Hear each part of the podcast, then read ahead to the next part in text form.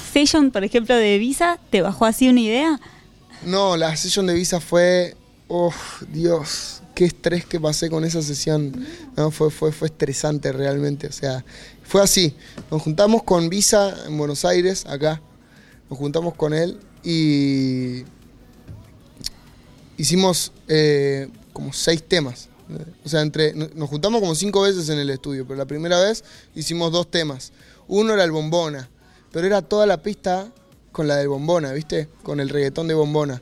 Eh, y después el verso también, era como todo muy comercial y yo salía del estudio así como, no, no quiero sacar un tema tan, tan, tan comercial, eh, porque al fin y al cabo no soy yo, ¿viste? O sea, como que no tenía mi esencia el tema. De lo que te hablaba al principio. Eh, y bueno, pasaron varias sesiones, yo frustradísimo, frustradísimo, pasándola mal, mal, mal. Y ponerle que un domingo filmamos el video. El sábado, el Visa me llama y me dice, mira, hoy es sábado, es la última sesión de estudio, es la última oportunidad para que le cambiemos algo al tema. Y yo dije, no. Y yo venía trabado en el estudio, ¿viste? Me pasaba de que me frustraba y yo como me frustraba la idea de la canción, no me no podía escribir nada, ¿entendés? Y nos daba medio como cringe la palabra bombona, decíamos, no, bombona, no, ¿qué, ¿qué, le ponemos en vez de bombona? Nos pasaba eso con el Visa. Este, después nos dimos cuenta que dijimos, bueno, la session la está esperando mucha gente y por ahí si la palabra bombona la decimos nosotros va a dejar de dar cringe.